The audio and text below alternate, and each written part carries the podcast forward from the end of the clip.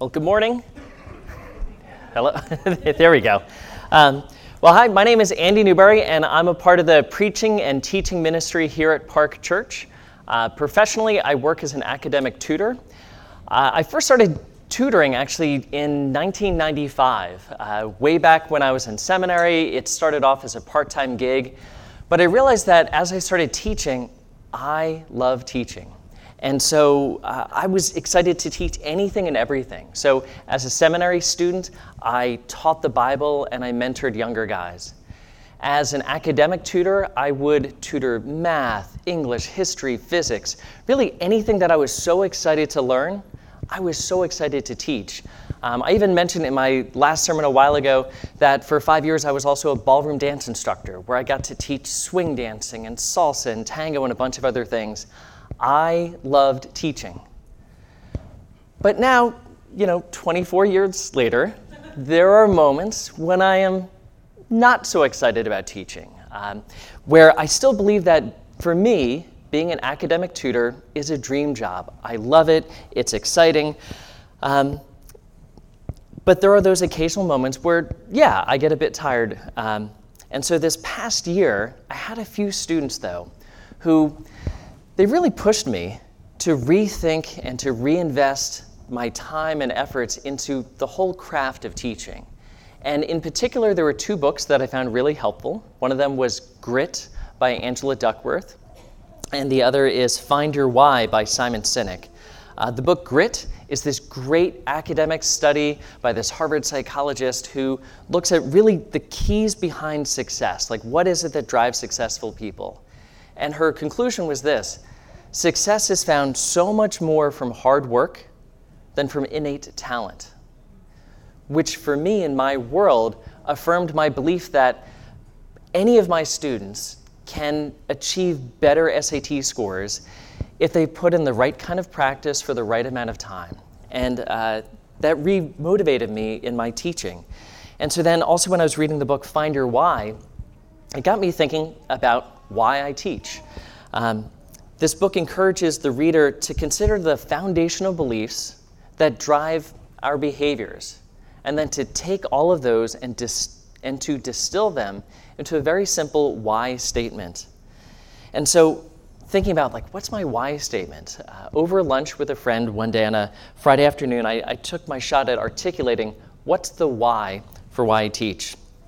And so i told him this. I said i believe that any student can succeed if they learn the right skills in the right way and have the right amount of time to practice them. And when that happens, these students learn and they become transformed, not just as students, but as people. They thrive, they become curious about the world and become confident to engage in the world. And every single week, I get to see that. Every single week, I get to be a part of seeing these kids transform. That's why I do what I do. That's why I love what I do. And so for me, in taking that time, just a few minutes to think about why do I do what I do, it changed my whole perspective on, on my work. And so later that day, it's a Friday afternoon after like a really long work week. I'm sitting at a library with a student, and I'm sitting there feeling bad that I only had four more lessons to go. I felt like, ah, oh, I wish I could keep teaching more kids. I'm just, I'm just so excited to do this because there's something powerful about finding our why. So, for you, as you think about all the different what's that you do, ask yourself, why do you do what do you do? Like, what's that foundational belief that drives your behaviors?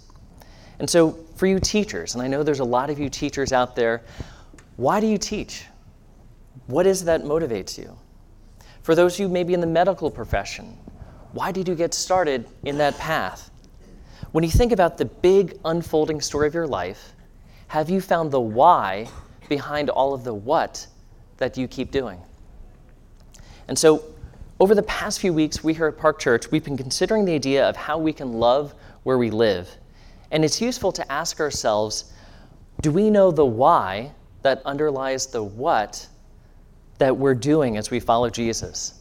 So, in particular, today as we consider the topic of prayer, I'd like us to start with why. In particular, why do we pray for our neighbors? So when we think about why do we pray for our neighbors, it's very simple. It's this we pray for our neighbors because our neighbors need God, and God loves our neighbors. We pray because God loves us, and we need God. And so when we pray, we not only experience the love of God for ourselves, but we also experience His love for others as we carry them to God in prayer. We pray for our neighbors because God loves our neighbors, and our neighbors need God. And so now that we understand why we pray, we should probably clarify like, what is prayer? Like, what does it mean to pray? There's a lot of things we could think about when we think about prayer, but essentially it boils down to this prayer is talking with God. Prayer is just talking with God. And there are so many different ways that we can pray. There are so many different postures we can take. It's not limited to eyes closed, hands folded, head bowed. Like you can pray anywhere, anytime. There's a whole array of ways of doing it, there's a whole host of emotions that we can express. But ultimately, prayer is just simply talking with God. And as a quick disclaimer, no single sermon on the topic of prayer is ever going to say everything there is to say about prayer. So just lower your expectations. Um, but if we're to summarize this, prayer, it's talking with God. And then we talk with God about our neighbors because God loves our neighbors and our neighbors need God. And so as a church, we recognize God's call for us to love Him and to love our neighbors. And so we've been working diligently to try to love where we live, to fulfill God's call for us to love where we live. And in that process, we hope that more and more people throughout Monmouth County and beyond will experience for themselves the wonderful love of Jesus Christ. And so, as we think about how are we going to talk to our neighbors about God, let's also talk with God about our neighbors. Because we all have people we care about. We all have friends family, neighbors, these people who are sick, who are hurting, who are broken, who are in some kind of relational distress, all of whom need love, all of whom need God. And so when we pray, we are carrying these people to God. There's a great picture of what this looks like. It's found in Mark chapter 2. If you have a Bible, you're free to read it. It's in Mark 2, but I'm just going to read it out loud. We're not going to post it up there. But in Mark 2, starting in verse 1, it tells the story of Jesus and a person uh, who is sick and some friends. It says that when Jesus returned to Capernaum after some days, it was reported that he was at home. So many gathered around that there was no longer any room for them, not even in front of the door and he was speaking the word to them. Then some people came, bringing to him a paralyzed man, carried by four of them. And when they could not bring him to Jesus because of the crowd, they removed the roof above him. And after having dug through it, they laid down the mat on which the paralytic lay. When Jesus saw their faith, he said to the paralytic, Son, your sins are forgiven. Now, some of the scribes were sitting there questioning in their hearts, Why does this fellow speak in this way? It is blasphemy. Who can forgive sins but God alone?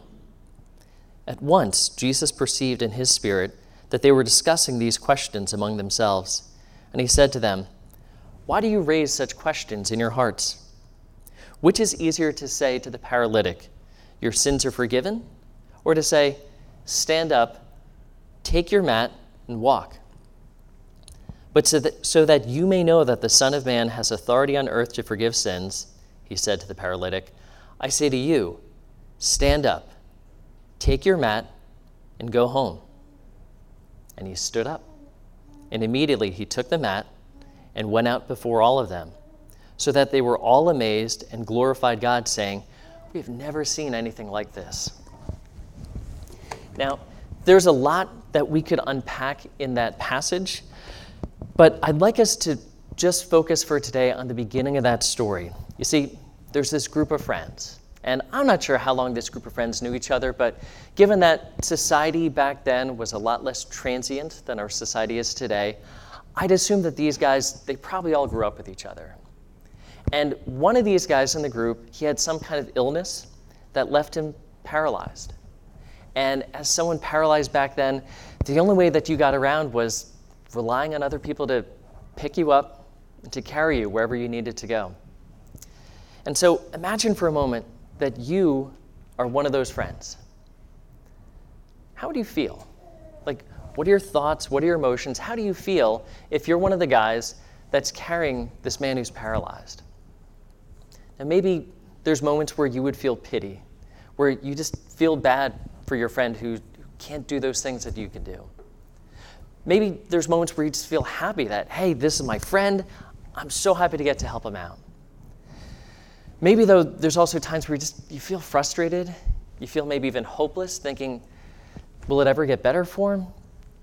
Is there anything that could be done? And maybe there are those moments when, if you're honest, you feel kind of tired of having to carry your friend around one more day. And then you feel guilty for feeling tired. It's, it's a whole host of things. But if you were one of those guys, what would you do if then you hear the story about Jesus? This teacher and healer who is said to be different. What would you do then? Well, we see what these four friends did. They carried their friend to Jesus. And, and not just in a casual way, like they, they fought through a crowd. They, when they couldn't get around the crowd, they go to someone's house where Jesus is, they rip the roof off of the house. They, they did not give up, they were persistent. And they knew that they didn't have the power to heal their friends, but they carried him to the one who did have the power to heal him. They carried their friend to Jesus. And so that scene of friendship, it's beautiful, it's powerful. I have to say, it makes me think of the all time greatest friendship scene in any movie. Some of you are probably thinking about it right now. Actually, I'm curious as to what some of you are thinking now, but I'll just say what I'm thinking. Um, in The Lord of the Rings, the last movie, there's this epic scene where these two friends, Sam and Frodo, they're exhausted, they're beaten down, they're tired, and they're, it feels like impossible to keep going in their journey. And this, this one character, Frodo, he is exhausted from his burden that he has, but he's got to complete it. And his friend Sam is just thinking, like, what can I do? And so Sam says some of the most beautiful words of friendship. And he says to him, you know, come on, Mr. Frodo, I can't carry your burden, but I can carry you. And with that, he throws him over his shoulder and he starts walking up a mountain that's actually a volcano. It's, it's this amazing scene of friendship. But, but can I tell you something? That's what prayer can look like. We don't always know what everyone's burden is. We can't always carry the burden that everyone else is carrying. But we can carry our friends, and we can carry them to Jesus. That is what prayer can look like. And prayer can be more than that, but today, that is what prayer can look like. It, it doesn't have to be something magical or mystical or ritualistic. It's carrying our friends to Jesus. Because we all have these friends that we've been carrying, not just in our thoughts, but in our hearts. And we don't always know what to do with that. In prayer, in talking to God, we carry our friends to Jesus. Because broken people need to be carried to a Savior who has been broken for them. And so, if prayer is simply talking with God, and if praying for our neighbors is this beautiful opportunity to carry our friends to God, then I have to ask kind of a hard question. And this is, I'm including myself in this, but why is it that we don't pray more often? For me, if I had to guess, a big reason for that is that I have misunderstandings about prayer. You see, in my own life, I have certain misunderstandings about prayer. So I can stand up here and I can articulate that prayer, it's just talking with Jesus. But there's this default mode in the back of my head that wants to turn prayer, wants to turn something relational, talking with God, into something ritual, prayer. Um, and, and when we do that, we transform talking with God, this relational thing, into something ritual, into something religious. And so I think for me, this default mode, it started in my junior year of college. So, at the time when I was really growing in my faith and I was getting excited, I was learning a lot, I ended up attending this all night prayer session. And man, it was great, it was powerful, but to be honest, it was also destabilizing. Because as powerful as that experience was, that all night, like big prayer session, that became the metric, the measuring stick by which I judged my spirituality, by which I judged my relationship with God. And after that, I started evaluating my relationship with God by how much I was praying, by how often I was praying, by how intense my times of prayer were. And it was hard to live up to that. I never really felt like I lived up to that. And my guess is, in a group like this, where people have, a lot of you have gone to church for some time, maybe you went through some formative church experience where you were growing in your faith and someone presented to you this amazing view of prayer that was very aspirational, but it, it kind of left you feeling more guilty than inspired. And so maybe I'm not the only one here carrying around this idealized image of prayer that's more judging me than inspiring me. And so, in a world like this, in a, in a group of people who are trying to follow Jesus like this, Jesus teaches his disciples how we should view things. Because Jesus understood our tendency to overcomplicate things and to turn relationships into rituals. And so he taught his disciples how to pray, and he addressed these misunderstandings about prayer. So we read in the Sermon on the Mount, he says this And whenever you pray, do not be like the hypocrites, for they love to stand and pray in the synagogues and at the street corners, so that they may be seen by others. Truly I tell you, they have received their reward. But whenever you pray, go into your room and shut the door and pray to your Father who is in secret. And your Father who sees in secret will reward you. When you are praying, do not heap up empty phrases as the Gentiles do, for they think that they will be heard because of their many words. Do not be like them, for your Father knows what you need before you ask Him. Pray then in this way Our Father in heaven, hallowed be your name, your kingdom come, your will be done, on earth as it is in heaven. Give us this day our daily bread, and forgive us our debts as we also have forgiven our debtors and do not bring us to the time of trial, but rescue us from the evil one. For if you forgive others their trespasses, your heavenly Father will also forgive you. But if you do not forgive others, neither will your Father forgive your trespasses. So let's notice a few things that Jesus says here about prayer. He begins by saying, Do not be like the hypocrites, for they love to stand and pray in the synagogues and at the street corners so that they may be seen by others. Jesus begins his teaching on prayer by explaining to us what prayer is not.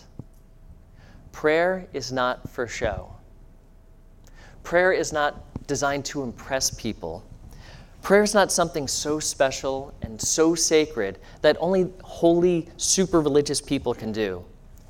Prayer is not intended to be idealized, romanticized, or put on a pedestal. And so, even by labeling our talking with God prayer, we may subconsciously associate the opportunity to talk with God as a religious ritual and thereby elevate the ritual at the expense of our relationship. And when we do that, we turn prayer and interactions with God into just religion. Uh, C.S. Lewis has a great comment on this where he says, on how people tend to substitute religion for God. He says, At any rate, I can well understand how a man who is trying to love God and his neighbor should come to dislike the very word religion. A word, by the way, which hardly ever appears in the New Testament. He has substituted religion for God as if navigation were the same as arrival, or battle the same as war, or, or battle is the same as victory, or wooing for marriage, or in general, the means for the end. So his point is this religious practices, such as prayer, are wonderful and good means to an end. But prayer is a means to an end, it is not an end unto itself. Prayer is not a metric of how good we are, and prayer shouldn't be a goal in and of itself as a final destination. Prayer is not a measure of seeing if you are good, prayer is a tool for doing good. Talking with God is important, not because talking is important, but because God is important. Prayer is powerful, not because prayer is powerful in and of itself, but because God is powerful. Talking with Him enables us to experience and to recognize His power at work in us and around us. So when I find myself thinking, I need to pray more, as in, I need to be better and more consistent at a particular religious ritual, I should say to myself, no, I need Jesus more. And when I pray, when I talk with Him, my relationship will be better. And so Jesus goes on to teach, he says that, and when you are praying, do not heap up empty phrases as the Gentiles do, for they think that they will be heard because of their many words. Jesus goes on to say that praying, talking with God, it's not about how many words we say. It's not even about saying exactly the right words. He addresses this common misconception about prayer that the Israelites had picked up from the Gentiles, the surrounding people's religion. And, in that, those various non Jewish religions, they, these people, they would summon the gods, their local gods, through incantations. So they believed that they could coerce their local gods to bend to their will if they could just say the right incantation or the right combination of religious phrases and rituals. And, and today we hear this. We hear about reciting incantations. And We think, ah, that's ancient history. But there is a modern version of this that we might fall into. And, and, I call it the, and it's not just me, it's the vending machine God approach to prayer. And in the vending machine God approach to prayer, it, it looks like this. We think if I can just say the right words, if I could just find in the Bible the right prayer, I can get God to give me exactly what I want. I don't know where we picked up that idea, but I want to say this this, the Bible, this is not a spell book. This is not a book of magical incantations that if we can just find the right key verse or the right key phrase, we can get God to do our will. Because that makes us God and God a puppet. This book, this beautiful book, it tells the story of a relationship that God has initiated with us. And when we talk with God, we get to understand and experience that relationship better. When we read the Bible, when we pray, we find that it is our wills that are bending toward God. And so Jesus continues and he says, as we pray, we should pray, Your kingdom come, your will be done on earth as it is in heaven. Jesus says that we seek for God's will to happen here on earth as it is in heaven. And while that can mean a lot of things, it means at least that in talking with God, we're going to find that we want His will to happen. And so we're going to find that our wills are changing. Our wills are aligning with God's will. We begin to want what He wants. And to be honest, sometimes I have to pray just to want to want what He wants. Um, but think of those people right now that are heavy on your heart. Visualize carrying them to Jesus. Visualize Jesus lifting them from your arms. Doing this changes our hearts. Praying like this, carrying people to Jesus, it changes our will. It changes the way we see people. It transforms us. And this is also not to say that in talking with God, that God would never change his heart. And this sounds wild to us sometimes, but the Bible actually has stories. It talks about times when people talked with God and God changed his mind. And when I read stories like that, it destabilizes the philosopher in me, but it warms the humanity in me. Because it means that talking with God can actually change the world. And the mechanics of how exactly that works to be honest, it's a mystery, but the principle holds true. When we talk with God, we can change the world. And so, if we can talk with God and change the world, what should we talk about? Well, if you notice anything in this slide here, we can talk with God about anything and everything that is on our hearts. God is delighted to hear from us. But in talking with God, it sure helps to know what is on God's heart. And forgiveness is on the heart of God. God desires, God's will is that we forgive those who have sinned against us. Because God has forgiven those who have sinned against him. In talking with God, we connect with him. We connect with God in his mercy and his grace, and we find this desire to be agents of his mercy and grace in a world that is so desperate for it. And so we come back to our original idea of just finding our why. When you think about what you do, in a, and in particular, when you think about what you do as a follower of Jesus, why do you do it? So, like, why do you pray? Why do you read your Bible?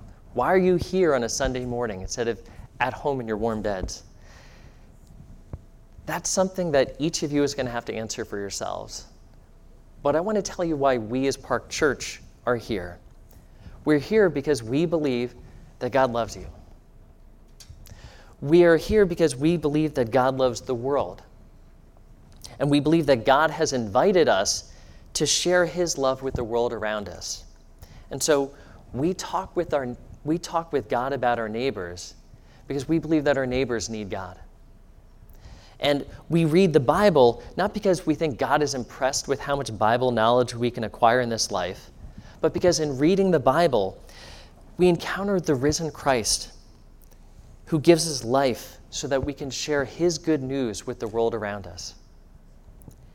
And we gather each week because in meeting together, we experience connection, not just with other people, but with God's Holy Spirit who is manifesting his love in one another. I love this passage in 1 John where it says, No one has ever seen God. But if we love one another, God is in us, and his love is made complete in us every Sunday as we gather together, we get to see that and experience that for ourselves. So here's our call to action. What should we do? Let's talk with God. Like it's, it's very simple. It, let's talk with God because in talking with God, let's bring the people that we have been carrying in our hearts to Jesus. When we pray, you know, we can not just pray for people, but we can pray with people. So let me give just a really concrete, practical piece of advice. When you find yourself after the service is over and you're talking with someone and, and you're about to say, I'll pray for you, don't do that. Ask the person, Can I pray with you right now? So, for example, my wife Sharon, she's really good at this. Like, I'll be standing around and I'll see her in conversation with someone who looks stressed. And next thing I know, she's got her hand on their shoulder and she's praying with them. And it's beautiful. And she's not the only one who does it. There are others of you here who are great at doing that, where just instead of, oh, here's a good intention, one day I might actually say something to God about you. No, just right now, I'm just going to pray with you.